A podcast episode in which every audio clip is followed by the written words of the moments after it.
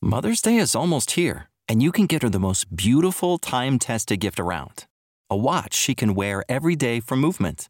Whether mom's into classic dress watches, rare and refined ceramics, or tried and true bestsellers, Movement has something she'll love.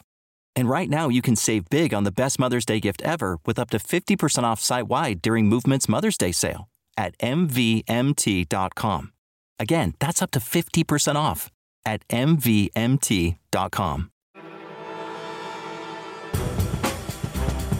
Hello, I'm Tom Butler. I'm Brendan Duffy. And I'm Tom Wheatley.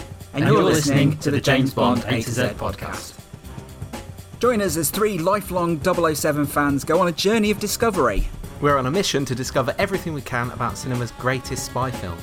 By learning about the people who made them, in front of the camera and behind. The James Bond A to Z podcast is in no way affiliated with James Bond, Eon, or the Fleming estate. We've researched each episode as extensively as we can, but our information does come from a range of sources. We do our best to make sure the information is accurate, but sometimes we can get it wrong. If you want to correct us on something or add some more detail, email us at podcast at jamesbond.a2z.co.uk. Hello, and welcome to the James Bond A to Z podcast. In this episode, we've got another special, and it's a pretty big special actually because it's probably one of the most watched Bond films for people of recent years, really, because it's it's Casino Royale. How did uh, how did you guys find the um, the research for this one? It's there's lots there's lots on it, loads of stuff. It's the first sort of modern thing we've had to look at in terms of a special, and it, it, there's an abundance of information. Everything yeah. is so well documented. It may not be covered in as many books in terms of. Um, you know some of the great books that we always look to, the encyclopedias mm. and all that sort of stuff. But in terms of stuff online, there's so much information out there. Everyone who's been involved yeah. with this film has talked about it, and uh, rightly so. I mean, it's it's probably considered the best Bond film of the modern era. I, I found that with a lot of Bond stuff that we look at historically, you tend to find it. We have our sources that we go to to find about Bond stuff, and they're generally the same kind of sources that, that document Bond. But when it comes to something like this, it's just a popular film, isn't it? It's got same sort of level of research and coverage of, of the film that you'd find for like Marvel films. It's almost difficult to choose a, a something to read about it because there's so much. Yeah.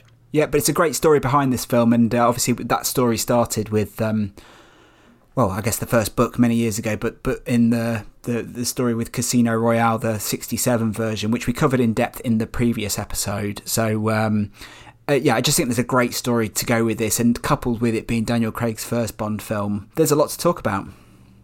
Yeah, I agree. So, shall we start? Yes, I guess uh, let's begin with where it fits in the the canon. I guess so. I guess it's it's important to to note that this is came out in 2006 and it's Daniel Craig's first film, and it's the first Bond film for four years after Die Another Day, a film we'll be covering it in depth soon. And the thing that really struck me when I looked into it, like in the context of what was happening in the world of cinema, was when they announced Casino Royale. Was a lot of the talk was around around how it was going to be the Batman Begins of James Bond, because 2005 was the when when they released Batman Begins, and that film, you know, the release of that film is still having an impact today, right? Yeah. The way they stripped that character back, took him back to basics grounded him in reality and you can just see that that's what they really wanted to do. Well it was the birth of the real origin story wasn't it? A proper origin story as opposed to just some comic book style one. Yeah it couldn't have come at a better time uh, uh, as well obviously with die another day previously it, everything had gone just you know ott and although that film had been super successful it hadn't been well received by critics so the, the, the rights came coming back to to Eon couldn't have happened really at a better time for them. And yeah, it was it was perfect timing, wasn't it? It was um, if if they'd have got the rights back at any point before this this change of the style and, and change of the, the bond, it could have had it could have been awful. It, if, imagine if you'd thrown it in in the Roger Moore era or something like that. It would have been a waste of, of the story. But yeah, it was it was definitely the perfect time for this story to to suddenly come back. And then, of course, if it hadn't have, if they hadn't have acquired it, they'd be stuck after Die Another Day, thinking, well, where do we go from here? Yes, yes, it would have been a So- it would have been a very different Bond world. But the period that, that the film comes out in was very, very franchise heavy. I mean, obviously we're living in a very franchise heavy world now, but when you look at like the films that were popular around that time, like I said, Batman Begins, Revenge of the Sith had come out the year before. Disney was doing the uh, Lion, the Witch, and the Wardrobe films. And then in 2006 itself, when the film came out, other films include Mission Impossible 3, as I've discussed before, one of my favourite Mission Impossible films, Pirates of the Caribbean 2, uh, Rocky Balboa, and then and then looking at sort of other blockbusters, like actually was a really great time for sort of gritty blockbusters. Departed, The Prestige, Apocalypto, Children of Men. This was a great era for films, I think, and Casino Royale. It could have come out and sunk, right, if it hadn't been great, but luckily it Yeah. was. Oh, it it needed to be. If you look at yeah, you the films you just said there, if it hadn't have been anything other than great, it would have really struggled. So, shall we start with how the rights came to Eon? Yes, let's do that. So, uh, as we discussed with the 1967 Casino Royale, that film was produced by a guy called Charlie Feldman, and he had the rights to Casino Royale. See previous episode for the details on that.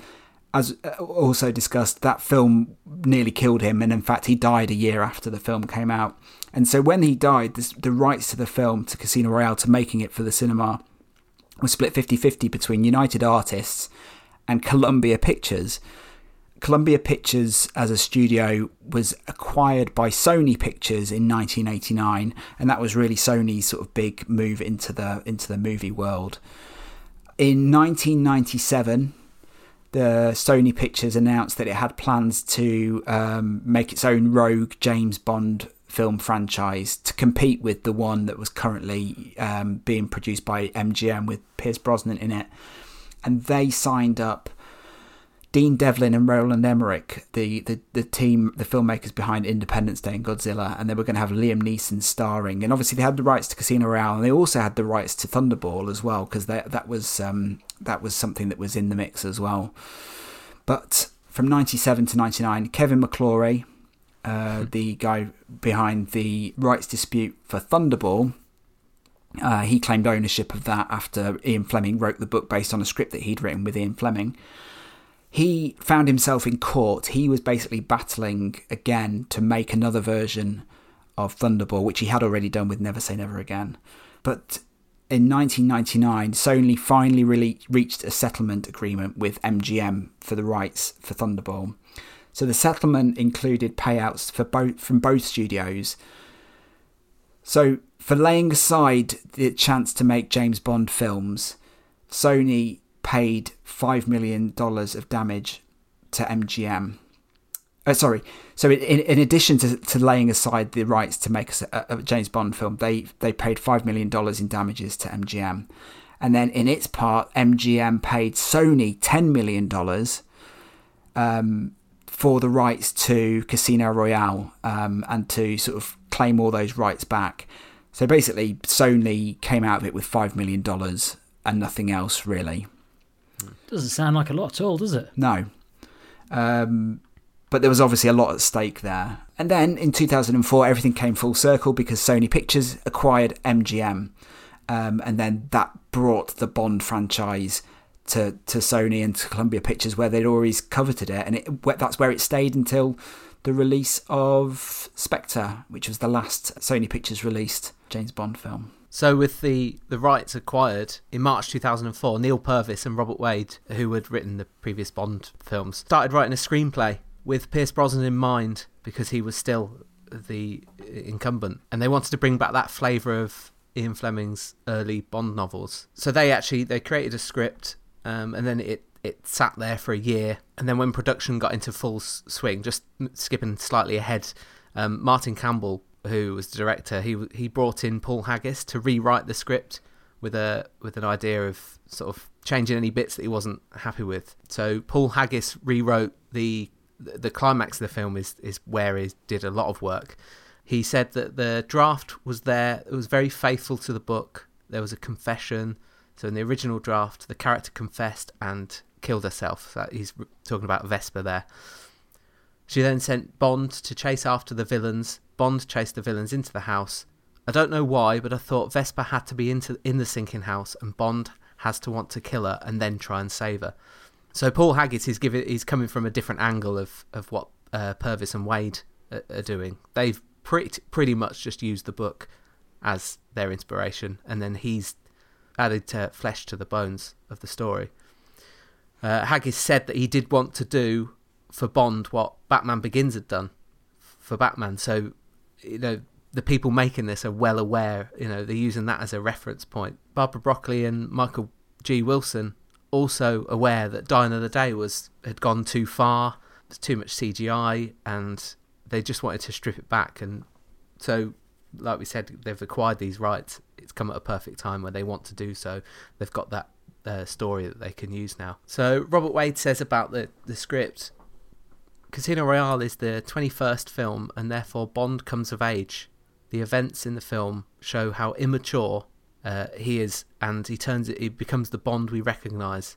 The man you meet at the beginning of the film is an orphan, and he's been in the services, and he's learnt to fend for himself. He protects himself emotionally. He doesn't allow women into his life. The events in Casino Royale show him that life has a lot more to offer. So there's a lot packed into this script, and I'm sure you'll you'll see that if you watch it. We've watched it recently, and it's you know it's an emotional journey for for Bond. Really is a something that defines him and gives you an understanding of what you know the actions he does. If you go back and watch old Bonds, you then go, oh okay, this is why he acts a certain way. Neal Purvis said, We really wanted the script to keep the spirit of the book. There's no point in doing it if you don't have the torture scene or if you don't have the line, the bitch is dead. So those are two key moments in the actual book, which are also two really important scenes and um, in, in the film. Paul Haggis said it's about how Bond becomes an assassin, how becomes a misogynist. I think I've probably ruined the Bond series for everyone forever. But on the contrary, oh, you know, he's he's given us a, a, a fresh understanding of what Bond is. And a new So- direction. Absolutely, a new direction that that was really needed. And this the script, as you as we'll we'll go through the podcast today, you'll see how important getting this script right is into getting everyone on board. So the next task that they had was finding a director. which wasn't actually that difficult of a task because they already knew the director because it was Martin Campbell, as you as you mentioned um, just now, who'd obviously already directed Goldeneye and to to much praise after that film was made, and it he's a director that Wilson and Broccoli spoke to about subsequent films in the in the Brosnan era. They tried to get him back for Tomorrow Never Dies and and the other films in that series. So when it came to Casino Royale, he said, "Yeah, I want to do it." And the reason was that was because he and we talked about this before when we went through in the previous podcast uh, talking about Martin Campbell that he was excited about taking on the new character, taking on the new the new style, and he didn't want to continue the Brosnan era because it, you know, it's just it's, there's nothing new really there. You you're sticking with the same characters. So as soon as Casino Royale came along, suddenly he was interested again, and um, they they pulled him in to do it.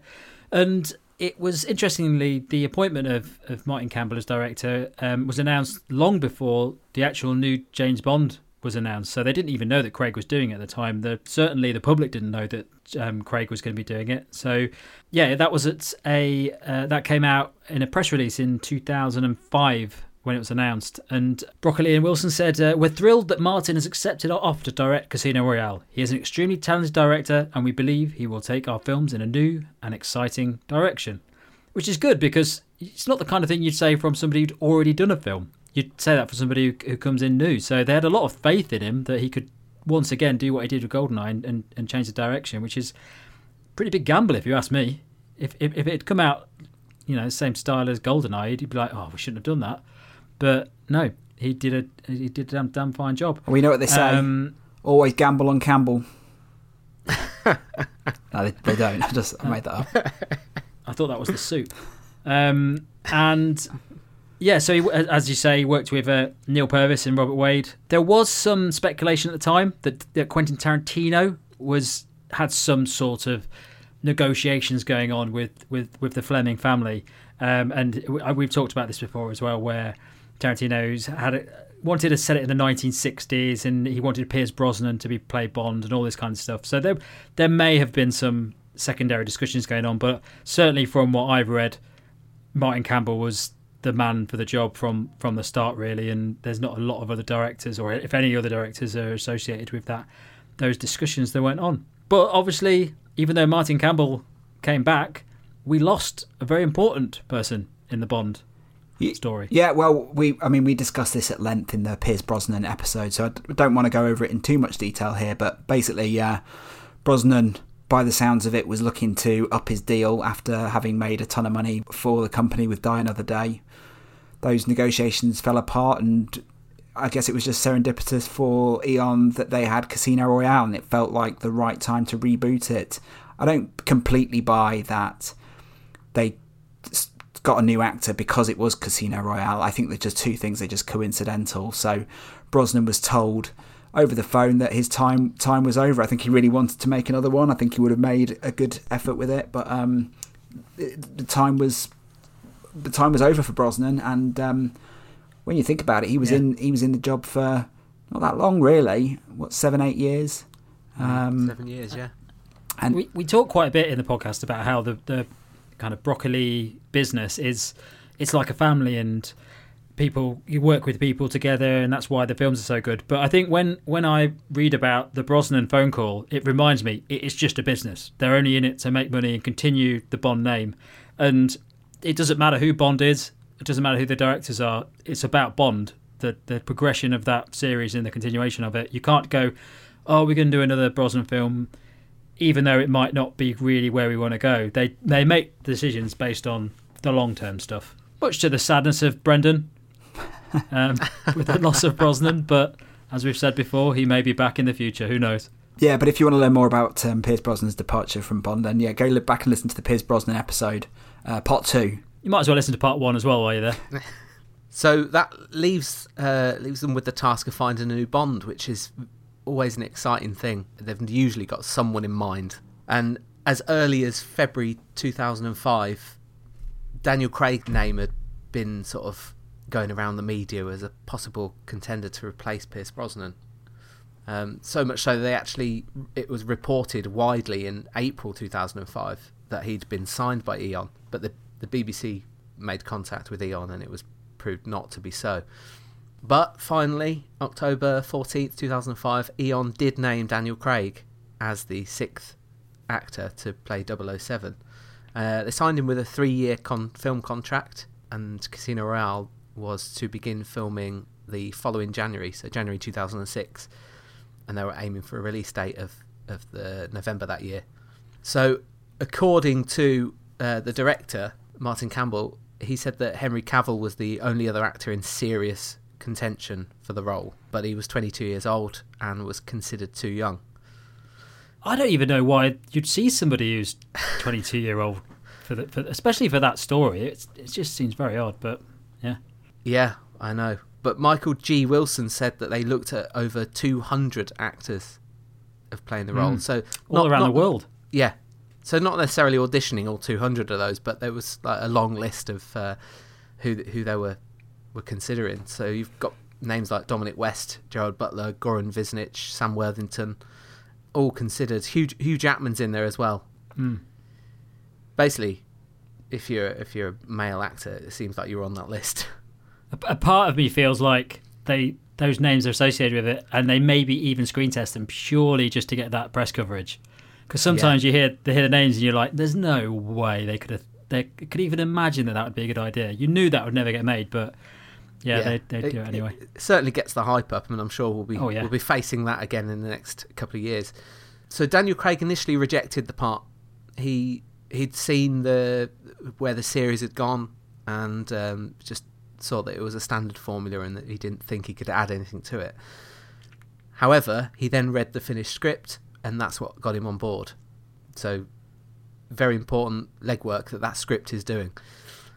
Uh, Barbara Broccoli said Daniel Craig was an obvious choice for Casino Royale because he is an actor who defines his generation. He's charismatic, versatile, sexy, and this this part is a big challenge, but he has proven to us that he's an incredible Bond. uh, she was very much Team Craig right from the from the outset. Oh yes. Well, it all it all kicked off really on um, as you I think you mentioned the date already, Brendan. Friday the fourteenth, October two thousand and five, the day the world find out finally found out who the new Bond was, and I think certainly for me, this is probably it's the only Bond I've really cared about in such a high level of when this happened. I think when when we were all about the same age, so I seem to remember when Brosnan was became Bond.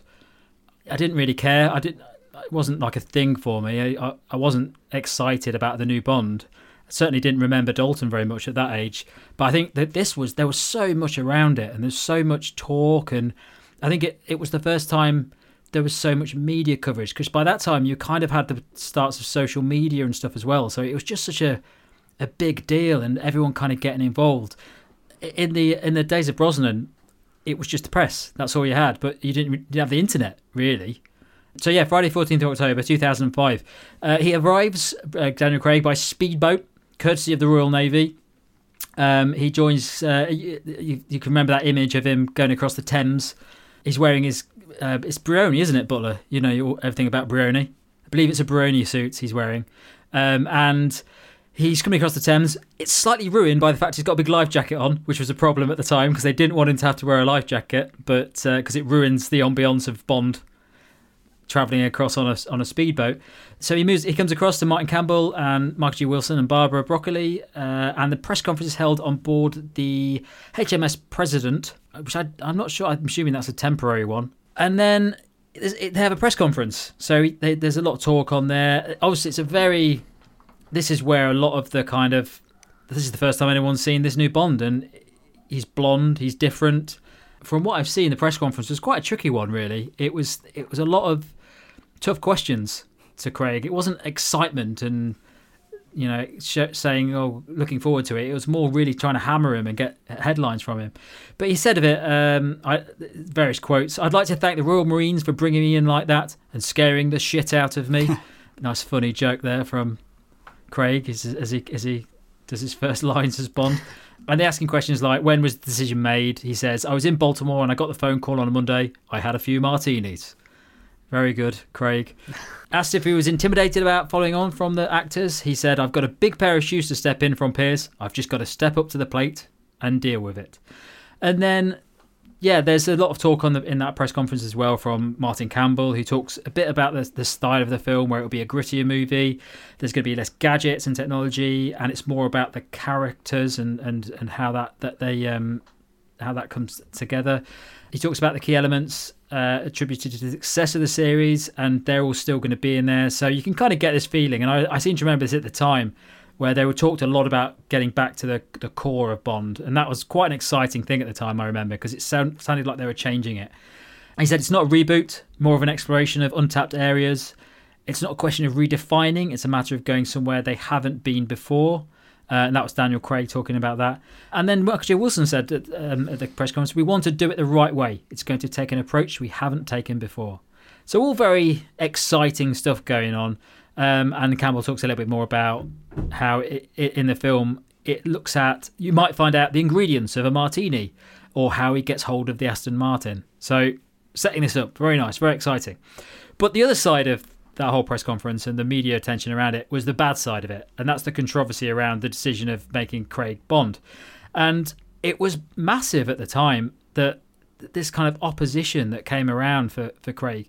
And as I mentioned earlier, with the kind of social media thing and the fact that people could build websites very easily by that point, that people were setting up websites just against Bond. One, one the, the most prolific of them being Daniel Craig is not Bond.com, which still exists. So have a look at that. And it's still they're still posting stuff. It's just a Bond site now that hates Craig. I looked so they still earlier. don't like Daniel Craig. They're still Yeah. posting about it. But it's such a strange site in, in how they've done it. And there's Mm. there was um, um, um, a message on the website that's still on there, which is, it says the studio and producers know they are unhappy. There are unhappy fans, and also know millions of dollars were missed out on because of their mistaken choice of Daniel Craig. The boycott will continue as long as Daniel Craig is employed as 007. The Very boycott. strange. I mean, I'm glad that they, the internet didn't really exist back when Brosnan came around because it, it just ruins it for me. I'm a bit worried it's going to happen happen again now. Social media is even more prevalent, but that wasn't all. That you had that kind of petition element of it, but also the kind of tabloid papers. They were really bad as well. They the Mirror ran a front page story after the press release that had the headline "The name's Bland."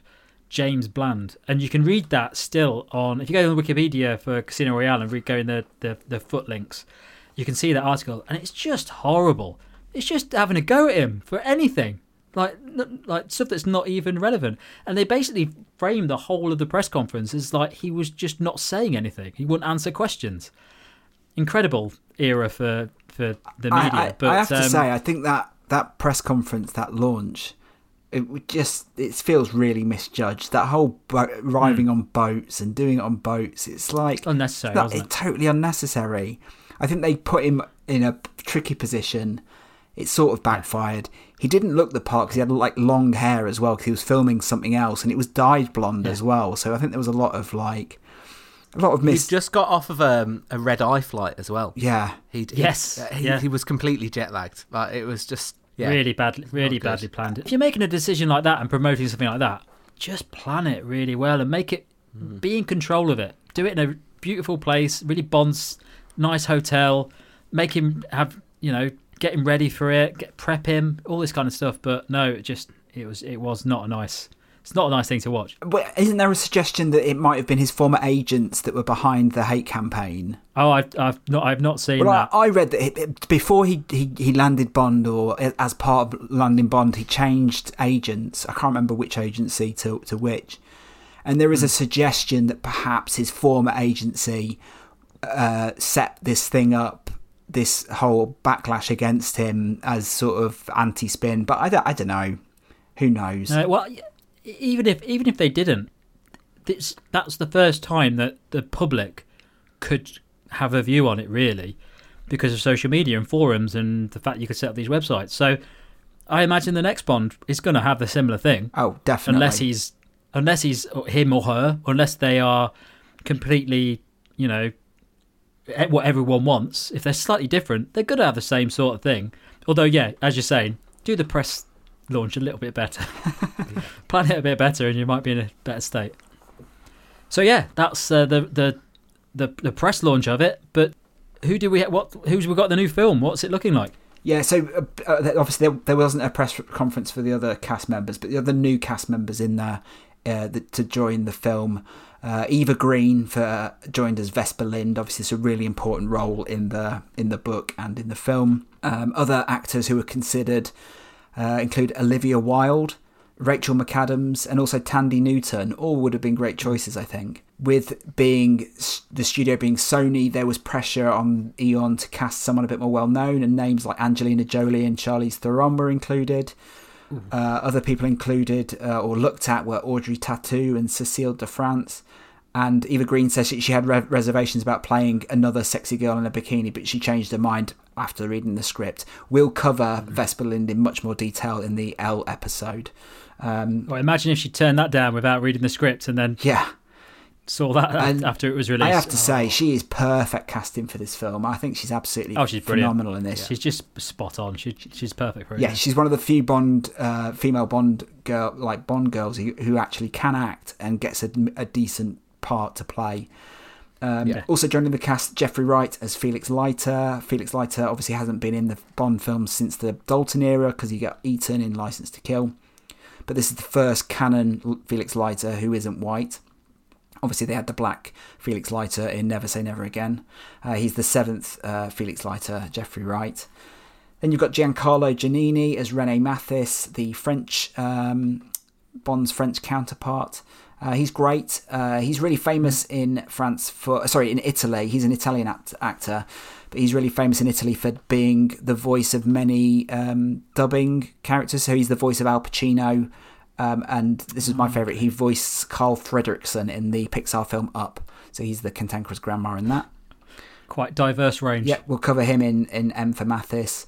Um, other Bond girl, Caterina Murino as uh, Solange Dimitrios, um, who meets a sticky end in the film. Villiers, who is You sound excited about Villiers. Well, he's like the equivalent of Oh, Tanner in this film. Um, he's Yeah. played by Tobias Menzies, who obviously will later find fame in Game of Thrones, The Crown, etc. He doesn't have much to do in this. I'm surprised they didn't bring him back, or I'm surprised they didn't make him Tanner's. But um, so uh, he's named. This is quite interesting. He's named James Villiers. Um, he's named after the actor James Villiers, who played Tanner in For Your Eyes Only. That's very interesting. And also it has another Bond connection because the Amherst Villiers is the name of the supercharger that Bond has fitted to his car in um, Casino Royale. The Amherst Villiers supercharger. So there you go. it's not. It's yeah. It's a bit too in depth for me. But I mean, there are others, and obviously they've got villains as well. Who uh, Brendan, I believe you've got details on. Yeah, we've got Mads Mikkelsen as Le Chiffre, who is also perfectly cast. If- You know, He's fantastic. a- yeah. absolutely amazing. But uh, Ulrich uh, Matthes was also offered the role of of Le Chiffre, but declined it due to it. He was in a theatre production in Who's Afraid of Virginia Woolf. Uh, he's a German actor. But Martin Campbell said Debbie McWilliams, our casting director, is always looking for great faces, and she found Mads Mikkelsen to play Le Chiffre. He is absolutely perfect for the role. Le Chiffre means cipher. You don't know what he is. The man is like a ghost, but he's a brilliant card player, and essentially Bond has to go up against him. Uh, obviously, he'll get his own section as we move further down the alphabet, but um, just to say, uh, he's he's very much um, a, a, counter, like the opposite of, of Bond, and he plays him so well. Like he's so unnerving, something uh, uh, very sinister about him, and that's much credit to to Mads Mikkelsen. But there's also a vulnerability. I think that's what Mads Mikkelsen does really well. There's he, he's very he's very um, very human in that uh, Yeah. he has his faults and his insecurities, and those really come across. Well, that's that's what makes him so scary, and and Yeah, because he's backed into a corner, isn't he? He's like a, you know, yeah. You know he'll stop at nothing. Animal. Yeah, Yeah. exactly. Yeah. Um, so you've got Ivana. I'm going to struggle with some pronunciations here, so apologise to anyone. I've got Uh, you Ivan- always get you always get the tricky names, I don't know, you? I know. Ivana Milicevic uh, as Valenka, and that's Le Chiffre's girlfriend. You got Simon Abkarian as Alex Dimitrios, who is an associate of Le Chiffre based in the Bahamas. Yeah. So you recall that he he gets bumped off in the uh, exhibition. I see Bond Just gets a his bit of car an from. angry henchman, isn't he? He's not really That's- that noticeable. No, but he's yeah he acquires the car. Yeah. Claudio Santamaria as Carlos, um, and he's the guy that is trying to steal the plane at the airport. Oh, he's good. He's very good. Yeah. Yeah. He's also the voice of Christian Bale in the Italian version of Batman Begins. so there's another connection to Batman Begins. Sebastian Foucan as Mol- Mol- Mollaka. Is he the bald bloke? He's the um, he's the free running guy. Yeah, at the beginning. Oh, the he's bomb, good. The He's bomb very maker. good. Yeah. So he is actually the developer of parkour. So that's why Yeah. he was given this role. So yeah, he's he's fantastic. Jesper Christensen as Mr. White, who is uh, Yeah. a li- liaison for unnamed criminal organisation as of Yeah. this film, uh, and he goes on to reappear uh, in Quantum of Solace and Spectre. And Hmm. then I believe we've got some returning cast, although not many. Not many. this is this is one of the easiest jobs I've ever had on the, the podcast. So I, I mean, you're gonna have to correct me if I'm wrong here, but I spent a while trying to find returning cast, and there's there's really not any. Apart from, of course, Judi Dench, which is probably the most important bit of returning cast because that's a surprise. That was a very surprising decision to make to bring back Judi Dench when you you're basically overhauling the whole film. But it's a decision that, that just worked. And we talked about this on previous podcasts where you can't change everything. You have to have some constants because if you change everything, it's no longer the same film. So I think M is in there as this sort of grounding character that just makes you realize you're still in the same world and and and, and you've got that same kind of you know hierarchy and storyline behind it. Um, so yeah, she's I mean she's she's really good in it, she, and and and her the way that she works with Craig, it it changes from the Brosnan days, doesn't it? Her character changes slightly, but it's still still the core's still there, but the way she she works with Craig is is slightly different than than Brosnan.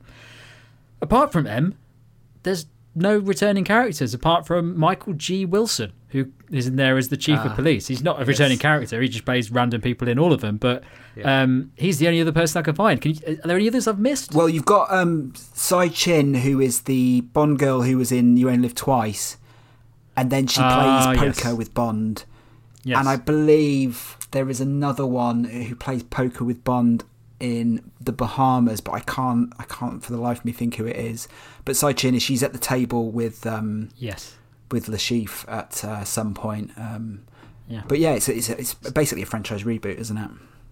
I um Mass I Eyeball. actually read in a few places that it, uh, Judi Dench is playing a, a different version of M. Seems yeah, sounds Um, about right. It, there's no confirmation from the writers, but there, it would it would make sense, wouldn't it? I mean, Well, it does in that, but then when you get into the later Bond films, she she kind of, I think it reverts a bit more towards the kind of Brosnan style relationship she has with Bond. She's a lot stricter here. She's a lot more arm's length. But I suppose that's the whole point of the this character arc, isn't it? He's fresh, new, blunt tool, and then he you know develops with alongside M. So maybe that was that was part of what they were trying to show, and Judi Dench was the woman to do it. mm, So, um, along with Martin Campbell directing, the other sort of crew, uh, key crew members are music by David Arnold. Uh, he is back making his fourth fourth Bond film. Um, Yeah. I Yeah, think. fourth. Yep. Cinematography is by Phil Méheux, who uh, who did Goldeneye with Martin Campbell. Also, uh, he actually makes a cameo appearance in the film in M's office as a Treasury official. So that's quite a nice little bit of uh, information. Stuart Baird is the film editor. We did him in the letter B, the addendum. Uh, casting, as we discussed, is by Debbie McWilliams. Production de- design is by Peter Lamont, who has been working on the Bond films for a long time by this point, and this is actually his final Bond film. And he made 40 sets for this film. And then costume design is by Lindy Hemming. And she says some interesting things about how she wanted to make Bond look less like an old fashioned public school spy and more like a man who has been fighting in a real war. Um, and he uh, obviously off the back of that he wears he's much more physical and wears more sort of fashionable street type clothes. He is much more casual in this film until we get to the casino. So I guess at this point we're ready to go into production.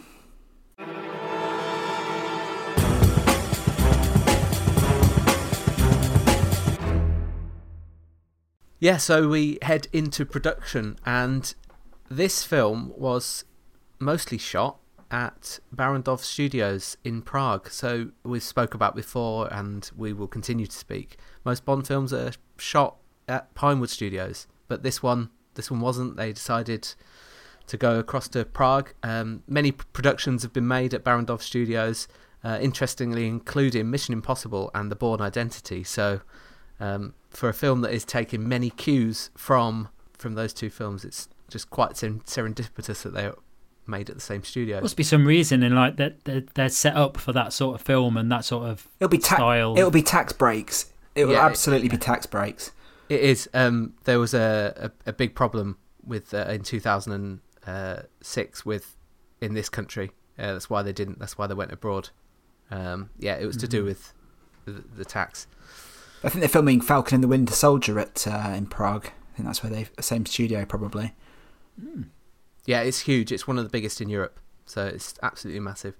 So, although most of the movie was actually shot in Prague, there's only the opening sequence that's actually set there. So, the black and white part uh, at the offices is Danube Danube House in Prague. So, it also doubles as various places across Miami uh, and Italy, which I believe you're going to talk about. The National Museum lobby it stands in for a hotel in Venice, and um, it's quite interesting if you listen to the uh, commentary on the Casino Royale. They talk about they wanted these grand places in Venice, but because of the size of Venice and the way it's built, you haven't got space, so they had to look elsewhere. So yeah, if you, if you towards the end of the film where they're they're in Venice and they're in the hotel room, none of that is actually in Venice because you wouldn't get hotel rooms that size the Body World exhibition in Miami, uh, the exteriors for that, and the Ministry of Transport building in the city centre is used. The Prague International Airport doubles as Miami Airport, and the library inside the Strahov Monastery is used as the government hub. So Um, Yeah. I was surprised to because it really does look like the House of Commons or something. They've done they've really done well. It, it's very very Yeah. good choice. Peter Lamont said. We built about 50 sets on Casino Royale, including M's penthouse, the interior of the Salon Privé at the Casino Royale, the interior of the barge where Bond is tortured, and the interior of Le Chiffre's yacht.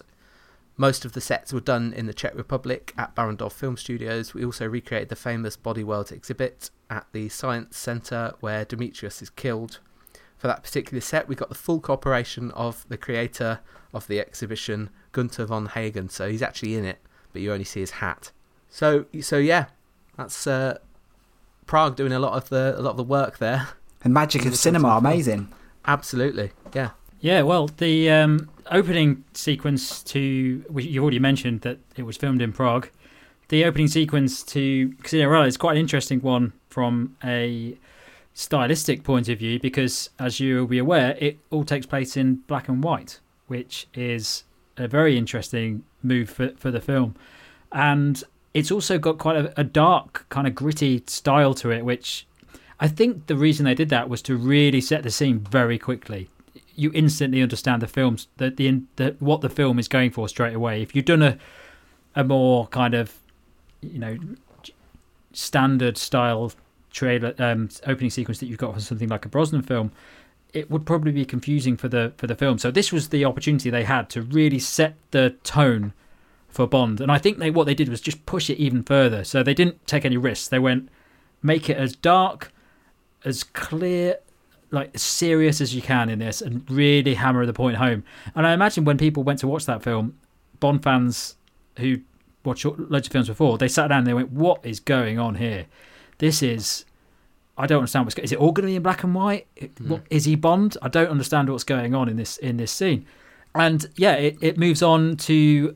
We will talk about the actual title sequence later, but it's not until the actual the titles come about that Bond's really even mentioned as Bond. It's it's very much the style is is saying that this guy he he's starting anew. He's he's he's going around. He's killing somebody. You don't really understand what his role is in the film. So yeah, I think that opening sequence is really a exciting new way to introduce Bond, which we've never really seen before. GoldenEye didn't. It's a pretty cool opening sequence for Brosnan, but it's still a Bond sequence. This really did change the tone, and um, it carries on through to the titles, which we'll talk about in a bit. Well, Yeah. when you compare it to the opening t- sequences for Dalton and, and Brosnan, they really Mm-hmm. were high octane. You got Dalton Yeah. jumping out of a plane. Is it? That's right, isn't it? Parachuting into Malta, and then you've got Brosnan jumping off the thing. This is just Daniel Craig, uh, blunt instrument, killing two people. He's got that great line about what, what is it? Oh, the second one is, and, and then he kills him, and it's like, oh yeah, Yeah. isn't it? Yeah. Um, it's just great. I just love that opening sequence. It's just such a sets out the stall for the film in a brilliant Yeah, way. and, and if you think about it, you couldn't have done it other way because every Bond film starts, you know who Bond is, you know what he's doing, he's in some amazing scene, and you know he's going to win that scene. Whereas the whole point of the whole Casino Royale, Daniel Craig story arc is that he's not Bond yet, so you can't start him off as Bond. And I imagine that process for just coming up with how they did that must have gone on for ages. How do you introduce a new Bond who isn't even Bond yet? It could have done. It could have done it anyway. But I think what they, I think it was a very effective way to do it because it's not too detailed. There's not. They're not explaining it. You just work it out. You just go, well, this guy's not Bond yet. He's just a. He's just a guy having a really tough fight with another guy in a toilet.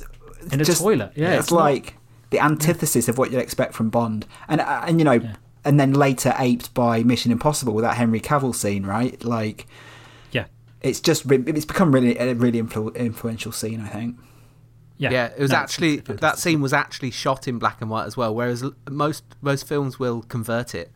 Um, Yeah. they actually wanted to shoot it in black and white, and it, that's what gives it that nice uh, effect. Um, yeah, it's, it's really nicely shot. There's a lot of close-ups in it, which you wouldn't normally expect from a film like this. Mm. Uh, yeah, it's just really, it really sets the tone, which I, I think is important, as as well as a lot of other stylistic features to this film. But obviously, this is first time we see him as Bond. And I think I read somewhere as well in the, the the office scene. I think some of it was like influenced. Martin Campbell talks about how it was influenced by the Ipcress files and how it was like laid out and how sparse it was. Um, but yeah, really interesting. So talking about the magic of cinema, I guess the other the flip side to this film, they filmed a lot in Prague. They also filmed a lot in the Bahamas. Um, and this decision was made because they needed to shoot somewhere that would have good weather in uh, uh, in, in the early part of the year. Because, like you say, they were filming in January. They looked at Spain, they looked at Biarritz, they looked at Croatia. They actually looked at Madagascar because the opening of the film, after the post after the title sequence, is set in Madagascar. But they just found it was going to be unbelievably complicated, uh, and that was when Peter Lamont, who has years of history with Bond, he suggested the Bahamas. I mean, probably because it's a great place to film for being there, but um, also yeah. because he knew that it has so much to offer. And the area he suggested was New Providence, Nassau. It's good because it's close to America, and obviously they can get everything in that they need. Bahamians speak English. They're very familiar with film units. They've got great hotels, great restaurants for the cast and crew and really crucially, it's got it's really good for underwater scenes because the water in the Bahamas apparently is some of the clearest in the world. So other Bond films that have shot in the Bahamas include Thunderball, and the frame and the Vulcan that they you know that the, they cover at the bottom of the ocean in Thunderball. That's still there. You can go to it on a on a mm-hmm. underwater tour. You can go to it and see it. It's not doesn't look like the Vulcan anymore. It's all rotted, but um, they also did the burial scene in You Only Live Twice in Bahamas. They did the Spy Who Loved Me, the the the base, and the underwater car that was done in the Bahamas. For Your Eyes Only, the underwater ruins is is done there.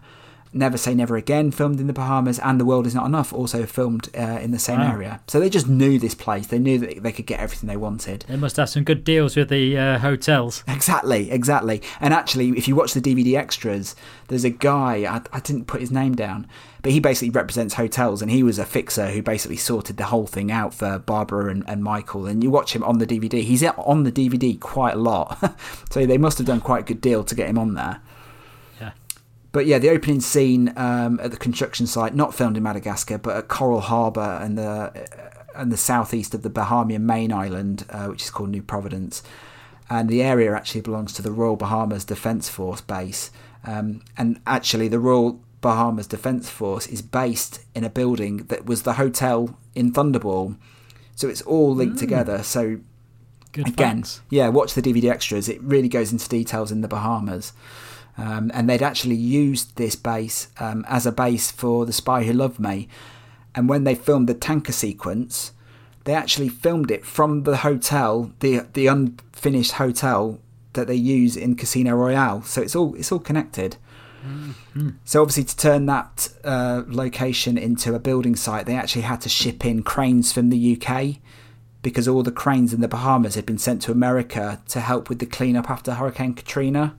So it was a bit of a logistical nightmare. Um, yeah. The snake pit scene in that opening sequence that was filmed just meters away in an abandoned pool um, as part of this um, unfinished complex. And the em- embassy itself is a place called John Watling's Distillery in downtown Nassau. Um, so Bond actually in the film actually goes to Bahamas for real. He goes to New Providence um, itself, um, and th- they go to um, this is where he meets Dimitrios at the one and only Ocean Club on Paradise Island. Um, and then he meets uh, Solange at a place called Albany House, which I believe is co owned by Tiger Woods. Um, mm. And this is where Bond comes out of the ocean in his, in his little Speedos. And obviously, this is where the DB5 comes in. And if you want to know more about the Aston Martin DB5, we talked about the car used in this film in the Aston Martin episode previous, so I'd go back to that one. But yeah, so I guess the most important scene in the Bahamas is is that is that free running scene at the start of the film. Yeah, which um, is quite iconic. That came about. That's the writers saw a documentary, a Channel Four documentary called Jump London, in two thousand and three. I vaguely remember watching it. It was it was uh, about these guys, you know, running across the top of London, and it looked quite good at the time. It was something people had never seen before. So they they'd seen that and kept that in the back of their minds, and obviously were just about to write a new script, so they incorporated it. And Neal Purvis said that we wanted to establish the new Bond is gadget free, raw, slightly crazy, very physical, and incredibly brave. We're also aware that there had never been a foot chase in a Bond movie movie before. Which, Definitely not Roger Moore one. No, exactly. He, he refused, refused, to, run. run yeah. He used to walk everywhere. um, so what what better way of, of doing the first one uh, uh, to have it high octane? So I mean, it's, it it's took six weeks to shoot. It's incredibly you know well choreographed and you know mere millimeters of you know error either way, and it will be disaster. So they they create where where Bond drives the uh, the digger into the building and he smashes through uh, concrete plinth. The stunt team built a model and um, they worked out different ways in which they could get this digger to smash through it and where it could take a chunk out without uh, ruining the ruining the integrity of the actual pillar underneath. Again, this the the, extras on the on the Blu-ray are it, it's incredible how everything all comes together and um, you see the the stunt double is so close to the where the actor the digger crashes into the to the wall um, and then so it culminates they get to the top of those cranes and they're a hundred feet above the ground and that was all done for real but they, they all they had was a harness so none of it's cgi they're actually up there on the crane and the stunt coordinator Gary Powell said, "You're up there, high in the air. The wind is whistling through the girders. It's very intimidating to be up that high." And so that the leap where they they jump from one crane to the other was achieved in one shot. Well, you wouldn't want to take two. Yeah, as soon as you've done it, that's it. See, I'm done. And and they did the the jump is done completely of their own. Like they've got no, they've got a harness on. Obviously, that's to stop anything. But but they're doing the jump. There's no, hmm. there's no nothing helping them, assisting them to do that. And then they digitally erased the the shot. And there was only two times they used CGI in the whole film, and that was one of them. Is to erase the wire and the uh, the platform that they landed on. And Daniel Craig was also up there as well. And he said, I'm not going to rush up there again in the near future, but it definitely put some demons to bed. So mm-hmm. again, this is all part of the Daniel Craig wanting wanting to do as many stunts as as possible. Yeah. So fair play for him to going up there because he could easily have just went, nah, don't fancy that. Because even watching it, you'd get a sense of dread. It's so high. Yeah. It's incredible. Yeah, it's an absolutely fantastic scene. It's it's um, I, I can't think of anything. I know Bond often pushes the boundaries of stunts and stuff, but there's nothing like that really. That really encapsulates the the Bond, uh, the Craig era, doesn't it, of what they were trying to do with some of those scenes. Mm-hmm. Um, and and as we say with these with this start of this film, it's all setting the scene. That's first opening sequence, this sequence. It's just setting. You sat down, just going, "Wow, what is going on here? This is this is new. It's not just a continuation of Brosnan's Bond. It's really exciting. And if you, if you ever wanted a, a, a complete opposite of Die Another Day's invisible car and um, surfing across a t- to tsunami, this is it, isn't it? This is real. This is, and it's not like an amazing, beautiful set. It's raw. It's a building site, but it's phenomenal, yeah. phenomenal piece of work. Yeah. So then we move on to, and this isn't quite as exciting as the free running scene, Brendan, but it's actually pretty important to the film, considering it's actually the name of the film. And that's where we go to the casino, which is in the f- fictional Montenegro Casino Royale. Um, but it wasn't. It was actually filmed in Prague again, as as you mentioned earlier. It's a spa resort. It's called. Uh, see if I can get this right. The old Kaiserbad Spa, Marian Skolenska.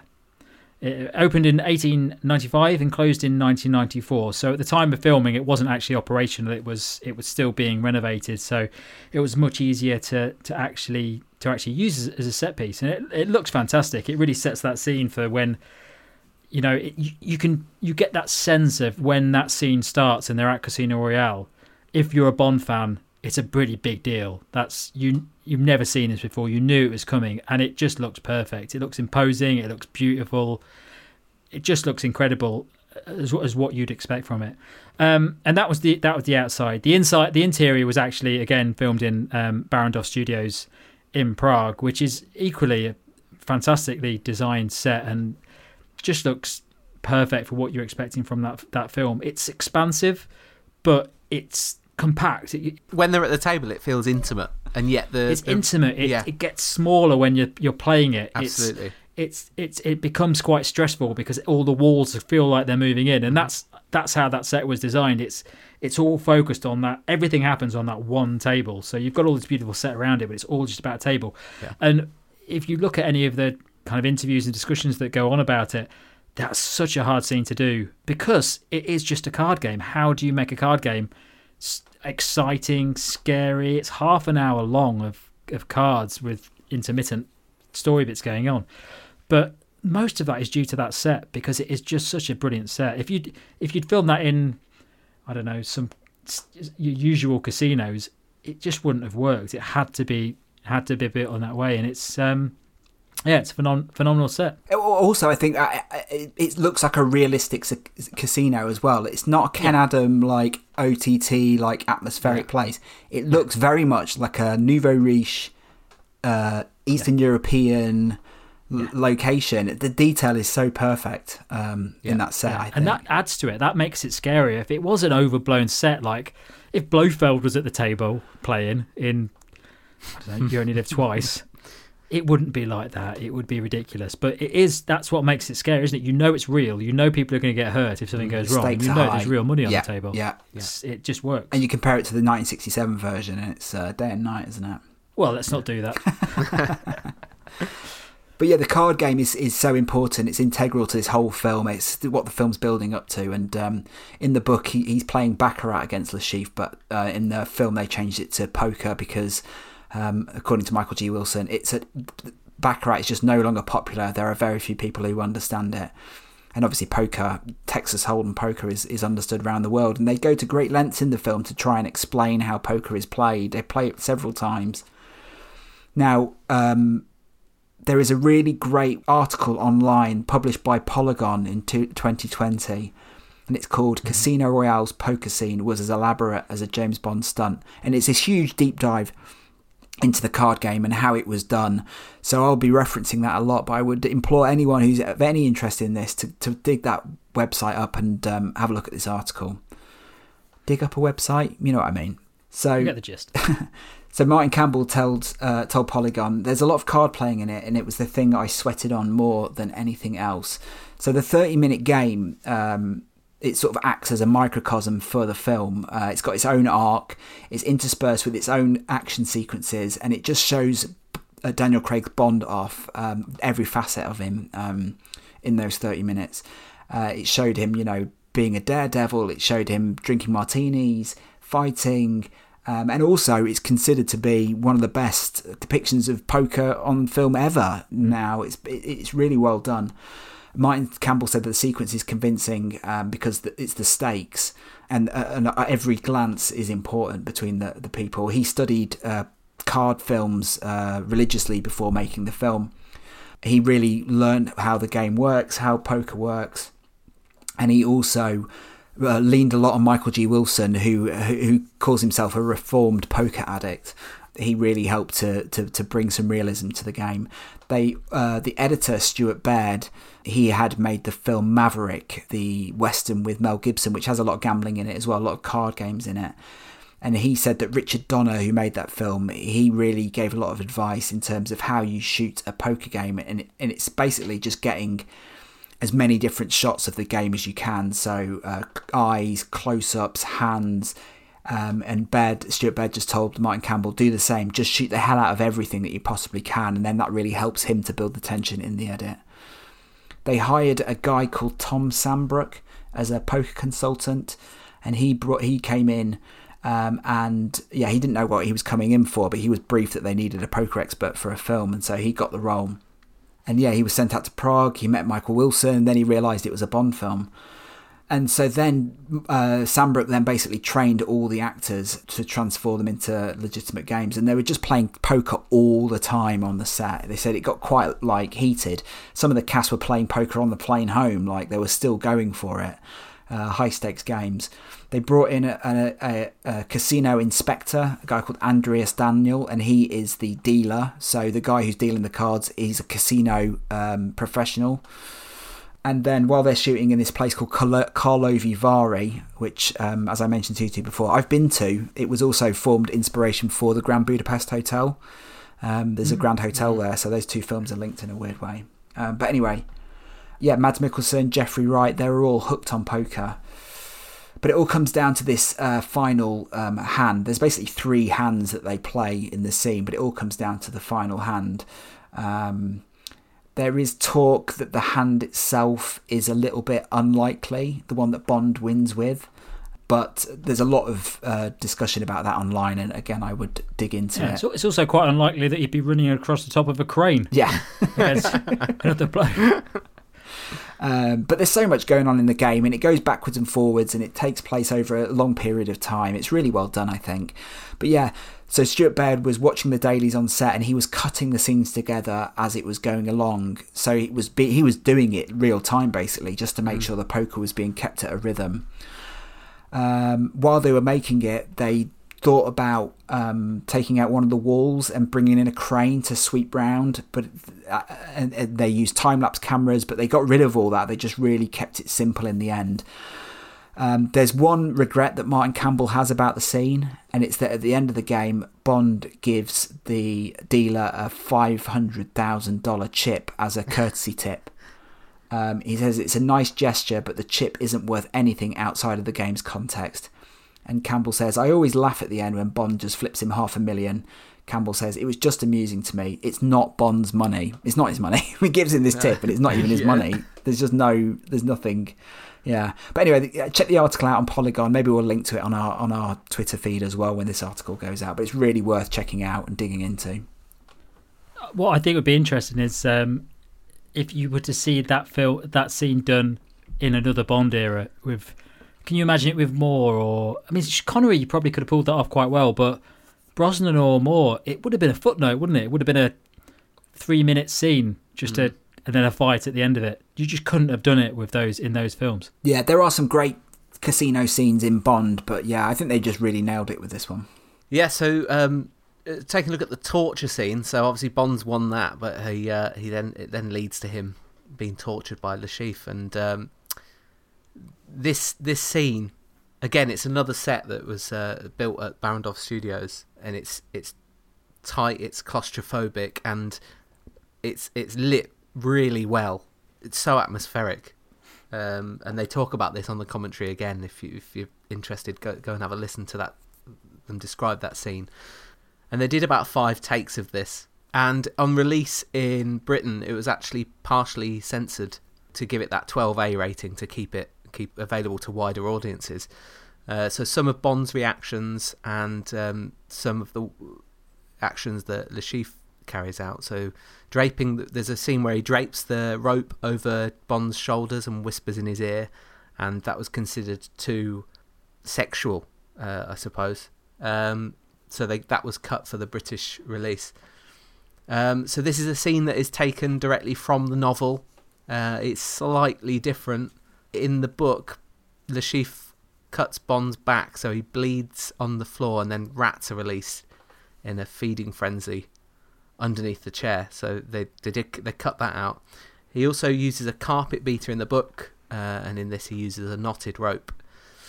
Uh, so the way they shot that, they obviously didn't have Daniel Craig, you know, vulnerable uh, through the hole in the chair. They covered it with uh, fiberglass at the at the at the hole. So Mads Mikkelsen would hit the the gap, but and it would hit the glass. And at one point, he did it so hard that it cracked the glass, and uh, Daniel Craig. Oh, Mads, chill out. Daniel Craig ran out of the room. So, as as you would, you'd be terrified. Like, what is going on? Probably probably played a a bad hand at poker that day. So uh, Michael G. Wilson said it is essential to the story because it sets up Bond's vulnerability. Also, Vesper is responsible for him falling into the trap, so her motivation to heal him and be with him comes from the guilt over complicity. Not having the torture scene would damage the story. So, I guess if you look to past eras of Bond, this is something like that you've said about the card game, uh, fo- you know, previous Bonds in that.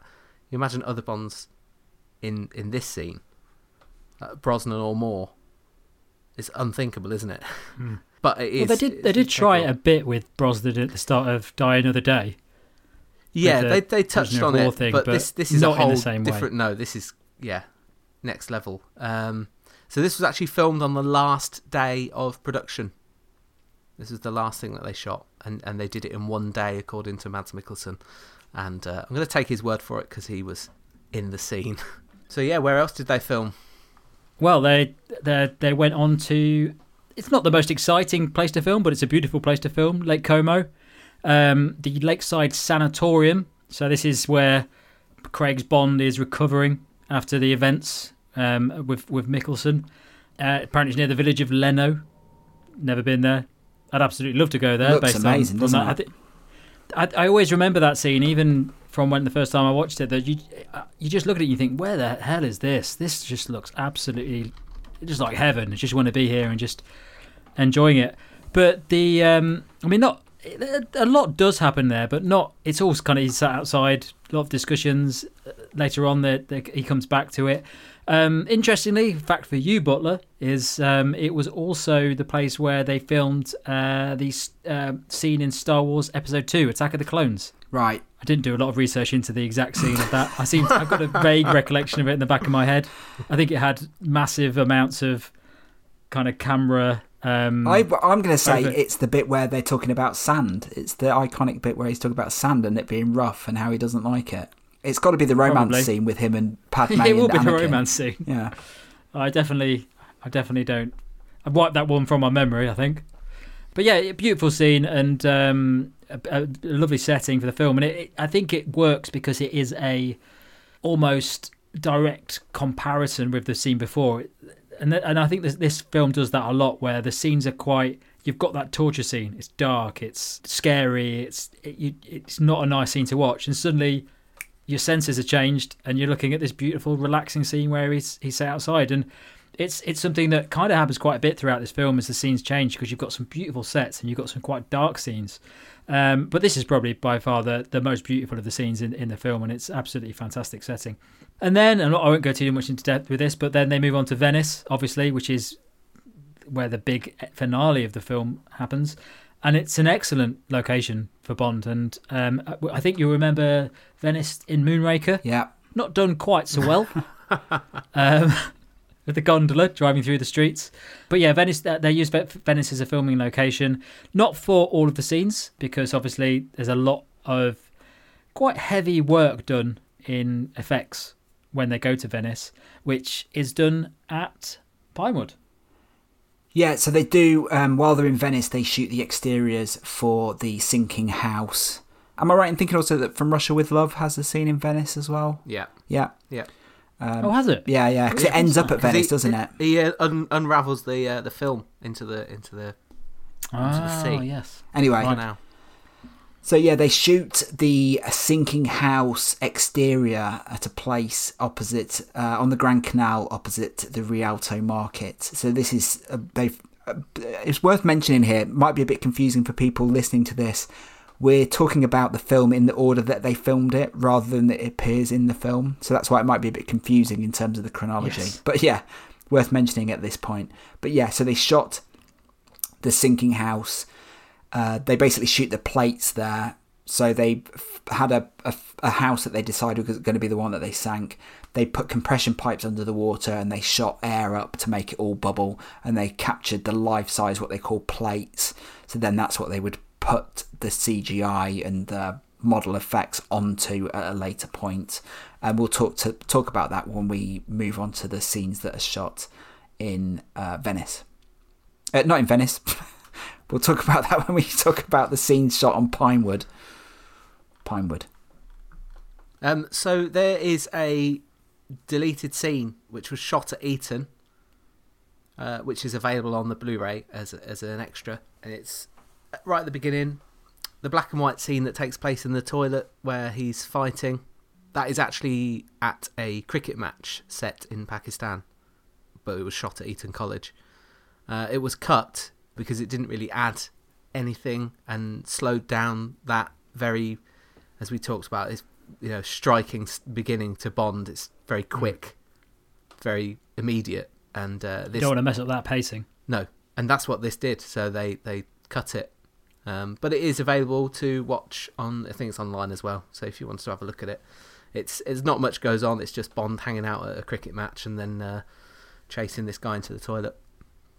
So in Casino Royale, we see the DBS V12 used, and if you you're interested in the cars of Bond, go back to the our earlier episode where we talk about the Aston Martin um, relationship in more depth. So I'm not going to go talk about it too much here, but the film is it's a fairly I mean it's a really nice looking car, but it's a fairly dumbed down Bond car based on what we've, we've been used to over uh, for previous films. So there's not a lot of gadgets in it. It's not massively used in the film in the same way that the Bond cars are, are used in other films. It's it's got a spare gun in it and it's got a defibrillator, both of which are quite useful. Um, but it's definitely not what we've come to expect from Q's cars um, in the past. It was later destroyed um, during Bond's pursuit with Le Chiffre, um, which happens just before the, the, the torture scene.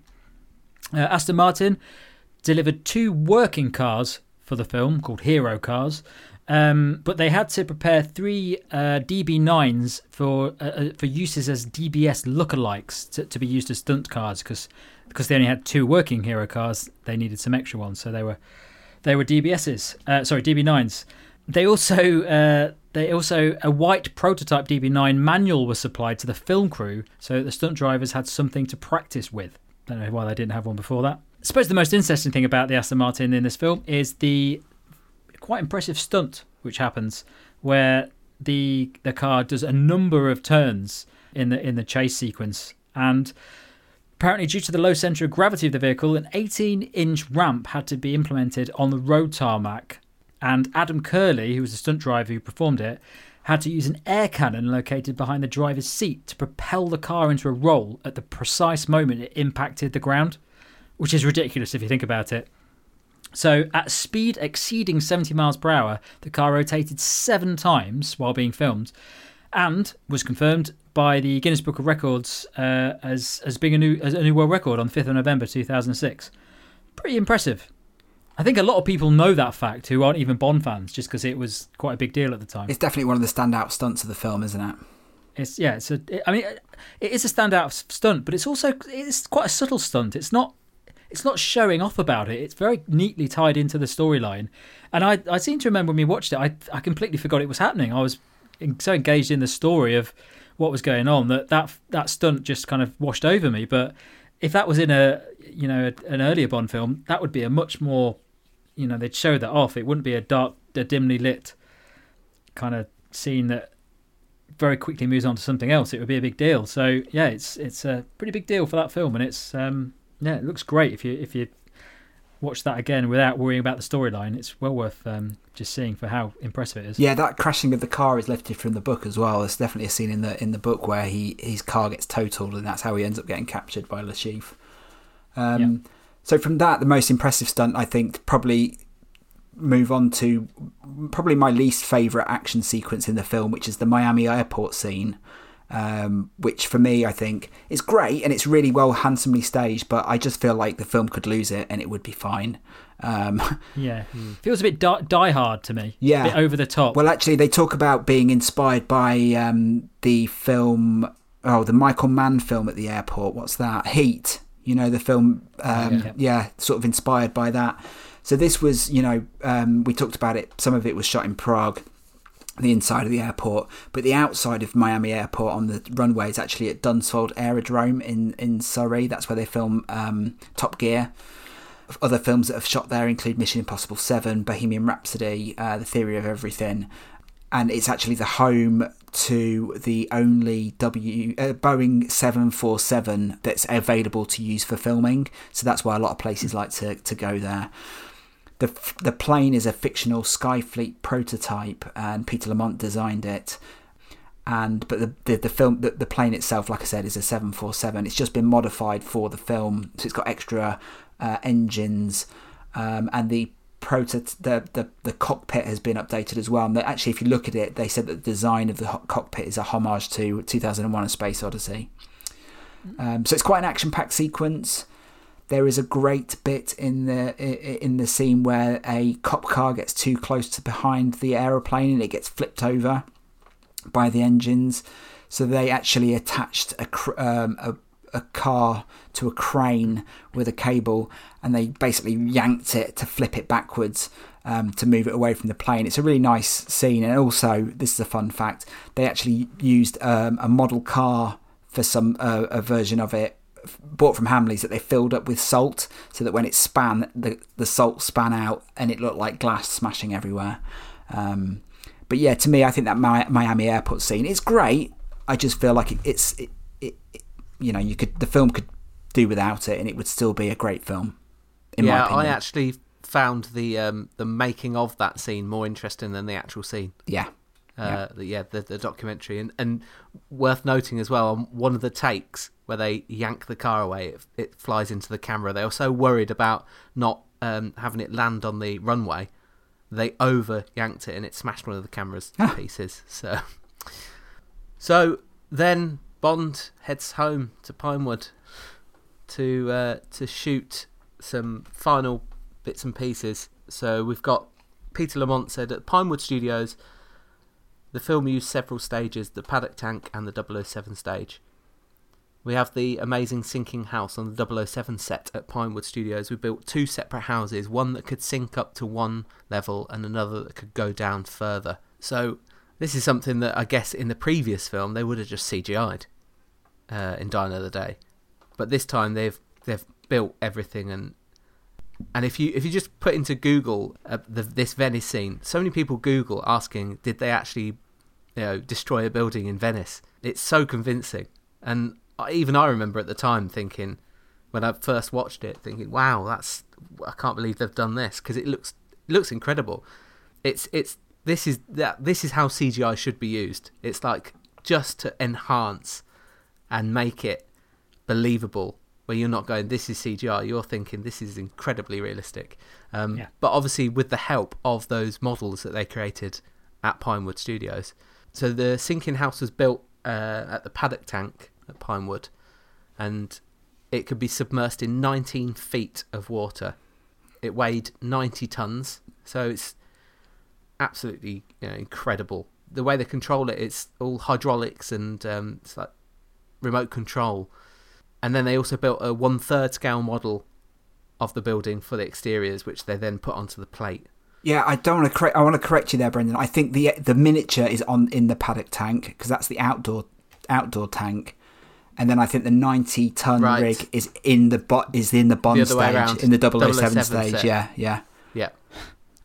That's fine. It's better that you correct me than some somebody angrily emailing us. Put that beer down. um, so yeah, again, this is this is on the extras of the DVD, and it's absolutely fantastic. And and they're they're controlling it with like the the little joysticks, and it just it looks like a lot of fun to to be to be controlling that and doing that. And again, they're using the um the water. They said the good thing about doing it at a scale is that water can be can be shot down to scale and still look full scale. Yeah. So they've got that the ability to do that but yeah, I mean, it's it's fantastic. Yeah, interesting. Mm. On the DVD extras as well, Martin Campbell said that he couldn't storyboard the sequence because he didn't know what it was going to look like when he got in there because of the way it was done. So basically, he, he got to this big, the biggest rig they've ever built for James Bond, and he's just hoofing it, just like absolutely yeah. winging it as he's going along, making up the shots yeah. as he goes. It's, it's absolutely amazing, really. Yeah. To, yeah. to go into this sequence and not really have a, a, a clear plan of how you're going to do it. Mm. Well, it is. It's such a. Uh, have you guys ever been to Venice? Yeah, yeah. Because it's so. Uh, you've obviously got the outdoor scenes of Venice look amazing, but the the way they've done that in that that whole sequence, you can imagine that happening in Venice. It looks mm. so perfect. You, you, the way that the buildings and stuff are set up, it just looks great. It's not like a stupid set piece. It looks like you, that's why people are googling, going, "Was that real?" Because it's completely conceivable that that, that could happen. Yeah. But yeah, it's a wonderful scene. Absolutely. And the the scene where Vesper drowns, she uh, Eva Green actually did train to breathe underwater, uh, to like control wow. control her breath so that she wasn't breathing in water. So yeah, it's it. so realistic. Yeah, I thought it was a, a, a like a doll. A dummy, um, yeah. Yeah, and it's it's not. And there was people on set at the time didn't know that she was going to do that and were shocked when because it is so realistic. When she falls back, you think, "Oh no!" Uh, you'd think you'd tell people on set that you're going to do that if you're underwater. also round the corner from Pinewood Studios is a place called Black Park. Uh, so if you remember the early scene set in Uganda, Yeah. um, where it's uh, the chief is is meeting his contact and it's absolutely pouring down with rain. Well, they wanted to shoot that in Prague, but they struggled actually getting black extras to because it was in Uganda, set in Uganda. So they decided to do it back in England. So they showed Martin Campbell where they were planning to shoot this place, and it's um, a park across the way from Pinewood, and he wasn't convinced because it was just like a normal English country park. But they, he was reassured that they would set dress it and it would look just like Uganda. And uh, you've got to say they've done an absolute great job. You know, they they brought in special red soil to give it that that that look. Which Wow. Was, uh, they got permission from the local council to make sure it didn't affect the ecosystem. But I mean, it yeah, you would never know. It's absolutely Lovely brilliant. Little, lovely little scene. That it's quite simple as well, but it just you, you don't even question it. Also, the first time we see rain in a Bond film. I hope you're as Ooh, shocked. that's a I hope- fact. I know. I hope you're as shocked as I am about Rain? that. I know. yeah, I know. That's gonna. I'm gonna have to watch them all now just to find this if this is true. It's I, That I, can't be true. That's unbelievable. it's unbelievable, isn't it?